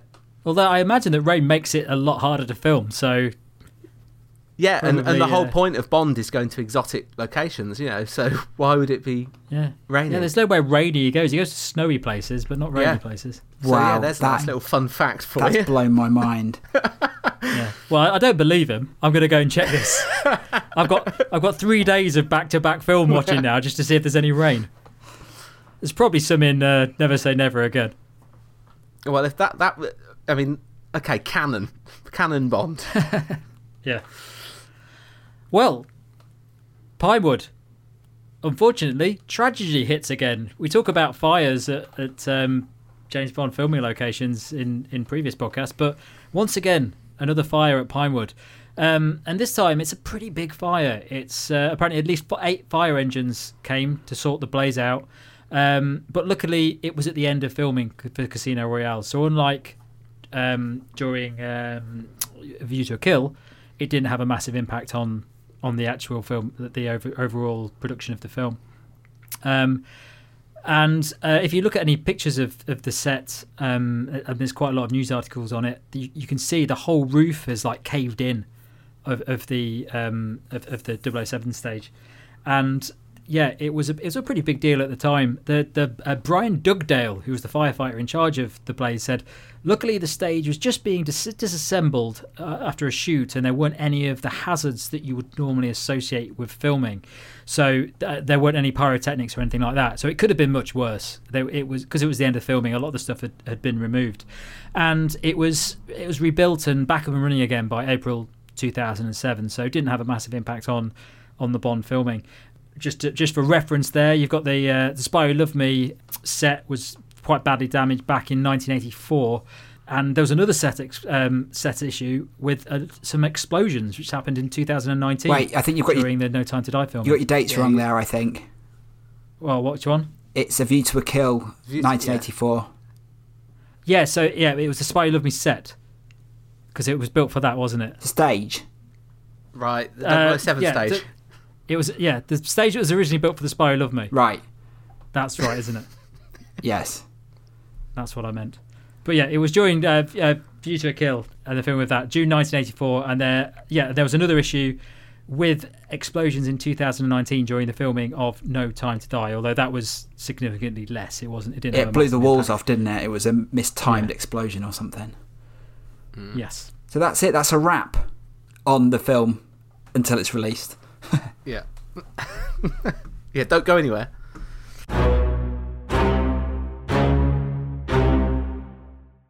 So now the film has wrapped, they can start putting the finishing touches to it. And the first thing that they uh, we're going to look at is the titles.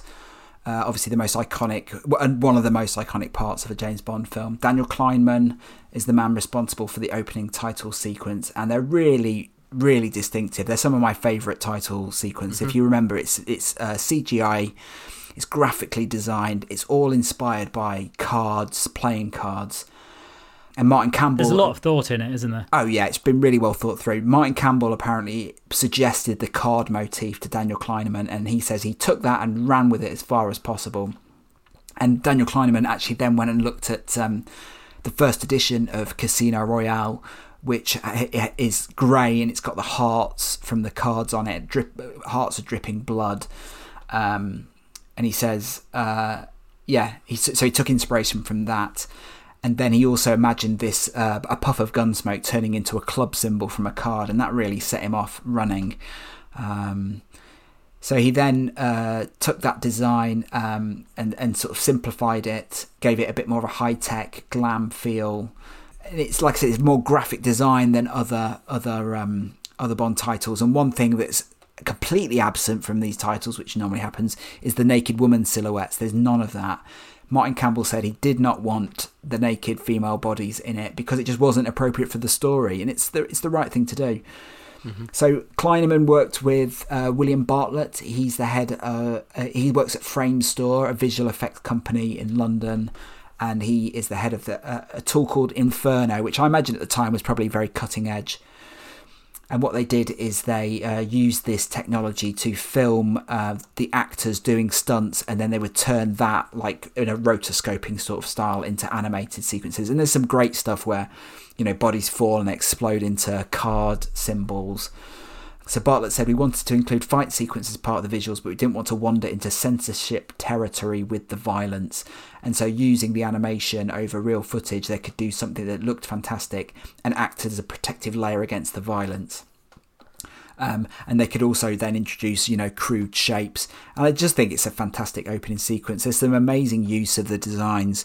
One mm. thing that they did cut was a body falling to the floor and a club symbol being the bullet hole in the side of the head bleeding. They had to take that out and they swapped it for a club being stabbed into the chest instead. Apparently, being stabbed is fine, bullet holes, no go. But I guess the thing that really makes the title sequence is the song. Ah, absolutely so uh, if you think at the time, it's completely left field. So Chris Cornell was invited to to to write a song for Bond to reflect this new gritty direction that they're they're taking Bond in, and they wanted a strong male voice. Chris Cornell thought it was a strange offer and assumed that you know he was Amer- because he was American, he'd just be doing like a, a, a backup song or a, a second song. He declared that he did, he liked the Bond movies uh, preferred Sean Connery. Wasn't really a big fan of the recent stuff, but it was the intrigue in Daniel Craig's casting and the new direction they're going that got him on board. So, yeah, again, this direction that they're going in, it's getting a lot of people on board that are taking it.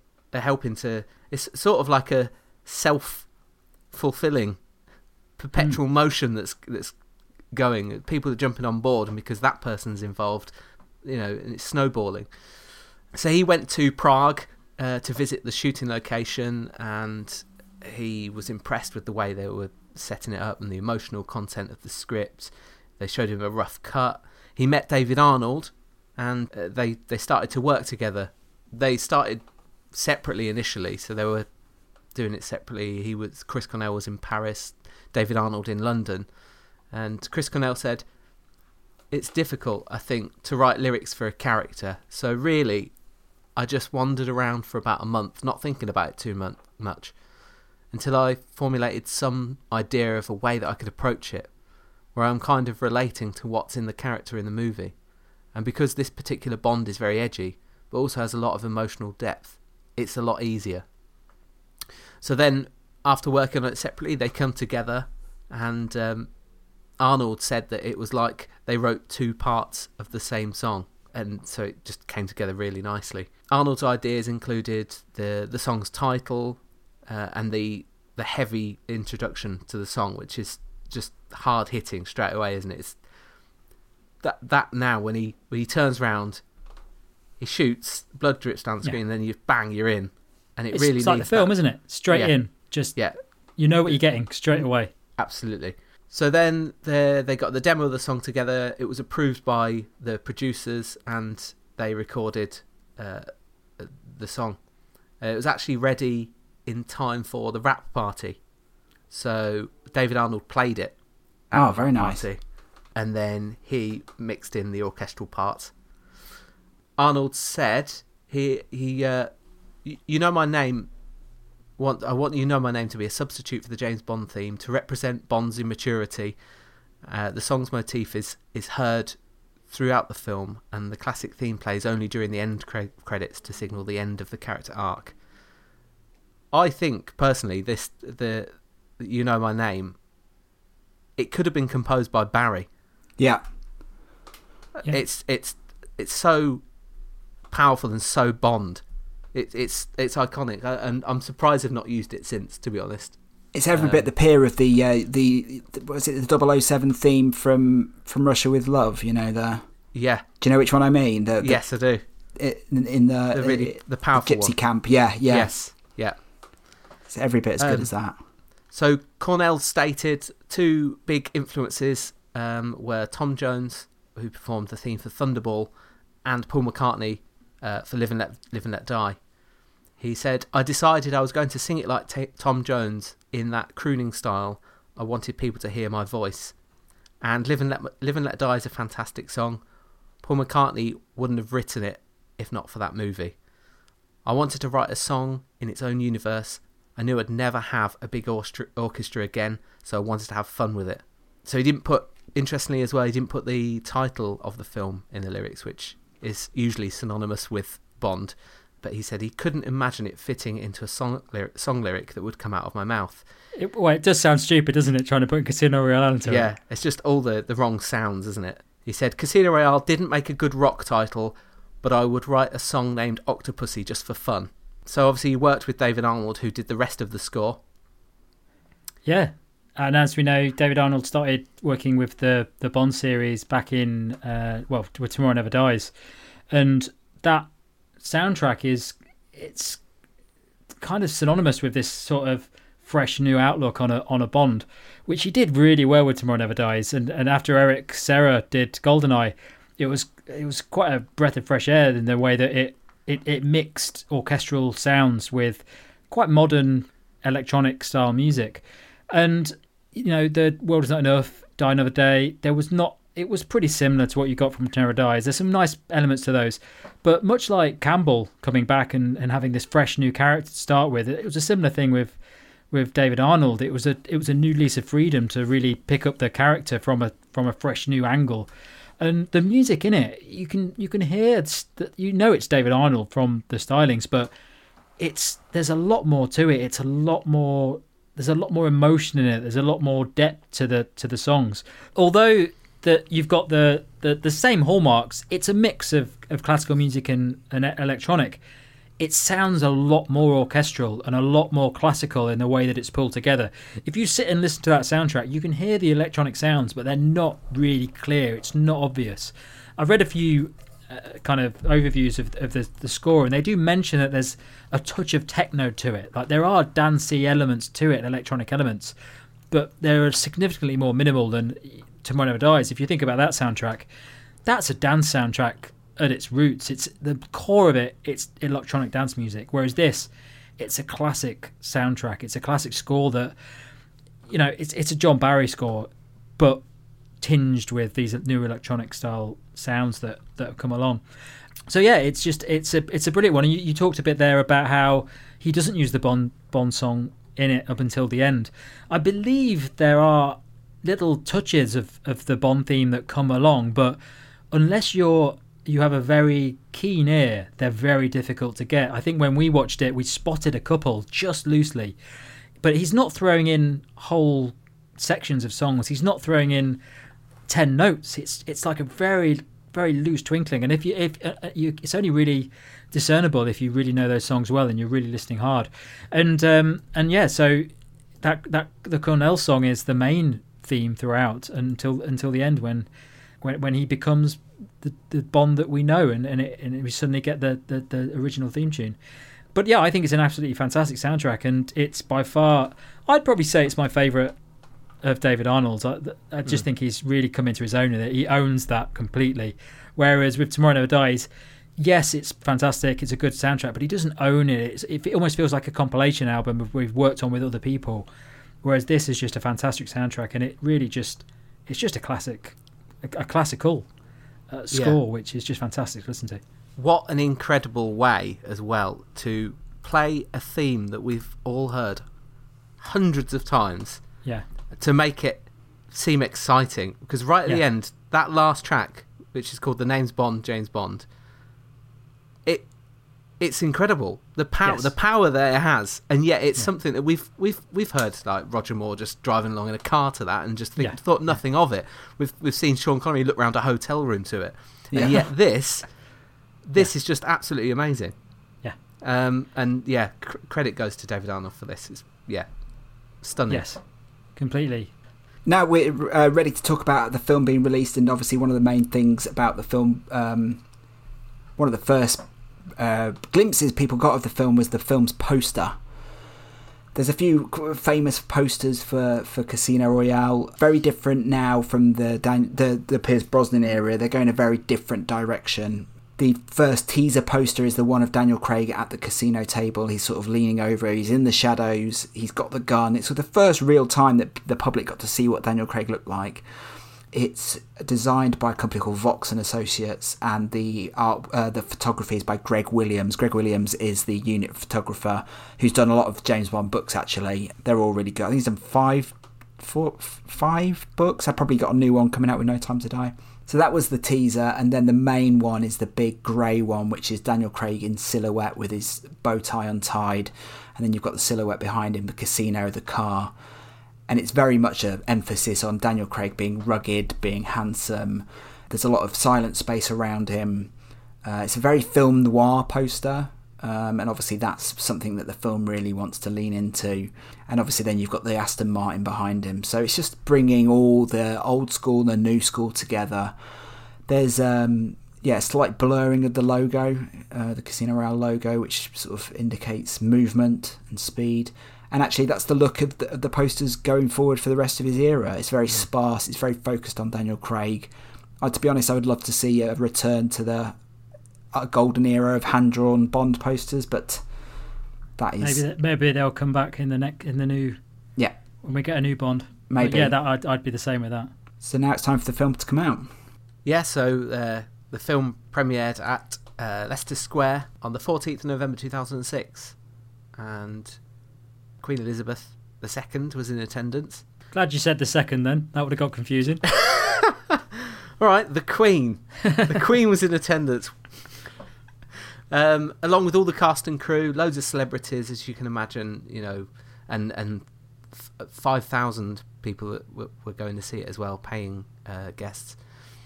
Uh, With only two days following that premiere, though, there were already bootleg copies doing the rounds, and Daniel Craig was actually offered one in the streets when he was uh, walking through Beijing. He was disguised; he was wearing a hat and glasses, but uh, yeah, he was he was offered one uh, of his own bootleg movies, and they were actually selling for uh, just over one pound fifty. So wow. you know, just shows you the struggle that it's a big big task to fight that sort of theft. It also became the first Bond film to ever be shown in China, which is also incredible. Um, uh, the subject matter was also always deemed you know, not worthy prior to this. Uh, they did slightly edit it, uh, any references to Cold War or um, and the poker scene was actually uh, changed out. But yeah, it's the first How do you make the film without poker? No, they, they they added further dialogue, so it wasn't just. I don't know where they would have put the dialogue, but it explained what poker is and how to play it. But where would where would they put that? That I'd love to see that just Yeah. the back of people's heads for, for ages of somebody talking, explaining. So yeah, it's it's had its premiere. It's been released. What what do people think? Well, as you can probably imagine, they really liked it. It's it's done pretty well in like the, from a critical critical standpoint, but also from a just a general public standpoint. Rotten Tomatoes gave it an approval rating of ninety four percent.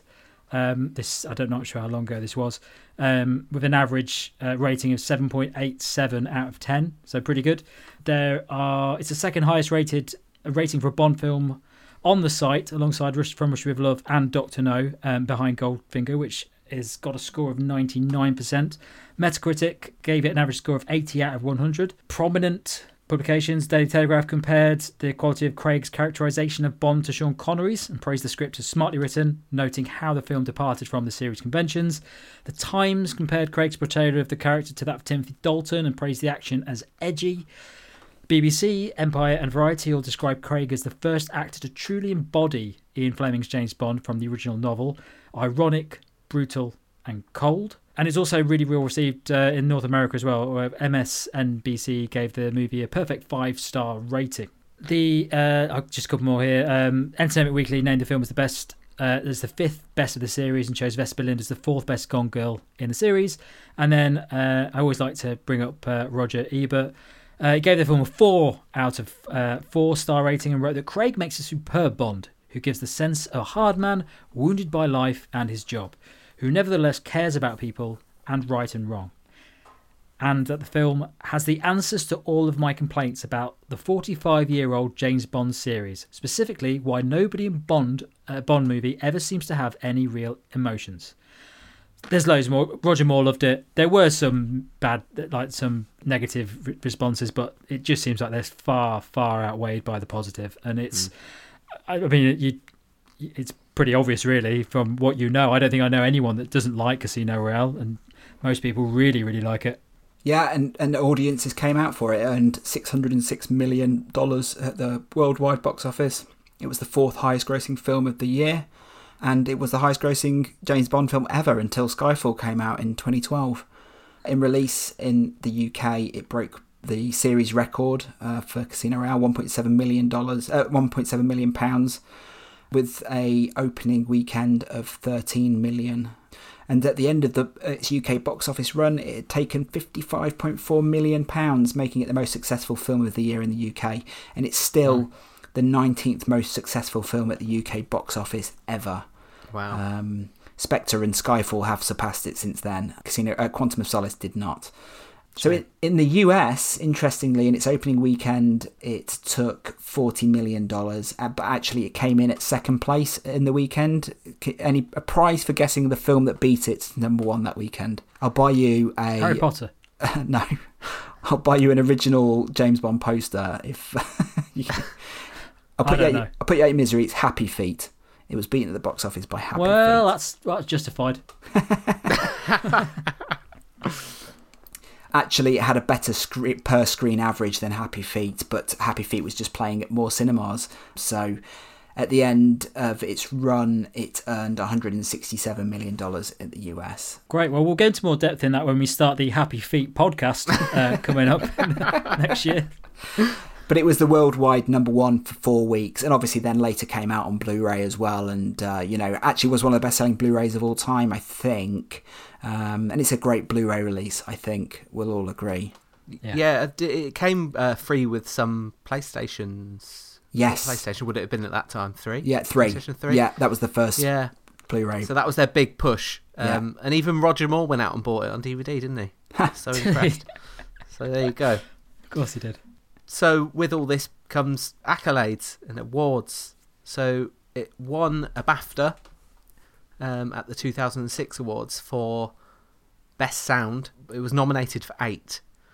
So, Best British Film, Best Screenplay, Best Film Music, Best Cinematography, Best Editing, Best Production Design, Best Achievement in Special Visual Effects, and Best Actor. That meant Craig was the first actor to ever receive a BAFTA nomination for a performance as James Bond.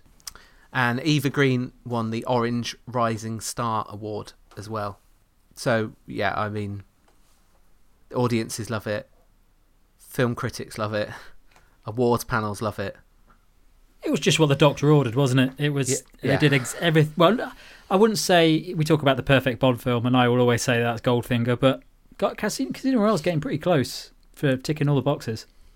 Yeah, I was going to ask, what, where does it rank for you guys? I guess uh, one thing we can do now that we've done three of these film specials is we can start ranking them right in, in the order that we've done them. So we've done A View to a Kill, Casino Royale 67, and Casino Royale 06. I mean, I yeah. guess we all agree, would we all agree in the order of these? Yeah, 67's top. Can we get rid of the other two? For me, it's got to be this one as number one Casino Royale. Absolutely. A View to a Kill, Yeah. Casino Royale Yeah. 67. Yeah. I mean, this this one, this Casino Royale is so far ahead of the other two. Yeah, Yeah, Yeah. I, I think I've got this in my. T- I keep- always forget what my top five is, but I think this is in the top five. In definitely. my top five. Yeah. Definitely, it's fantastic. There's very little to very little to um, to criticize it for. Like I said, I don't think the airport scene is great. I, th- I think it's overlong. It's the second longest James Bond film. I think there, there's a lot going on in this film, but it has It a does full- drag a lot. Yeah, It, it it does. You get towards the end of it, and I always there's scenes at the end where I think, oh, I for- completely forgot this existed. I thought we were going to be out of here in ten minutes, but no. This here we But go. The, the- Venice thing's massive. there's a real forward momentum to the film, and it it, it really moves along at a great pace. I think the villain's great. I think Eva Green's great. I think Daniel Craig's great. The music's fantastic. Yeah. It's just got everything going for it.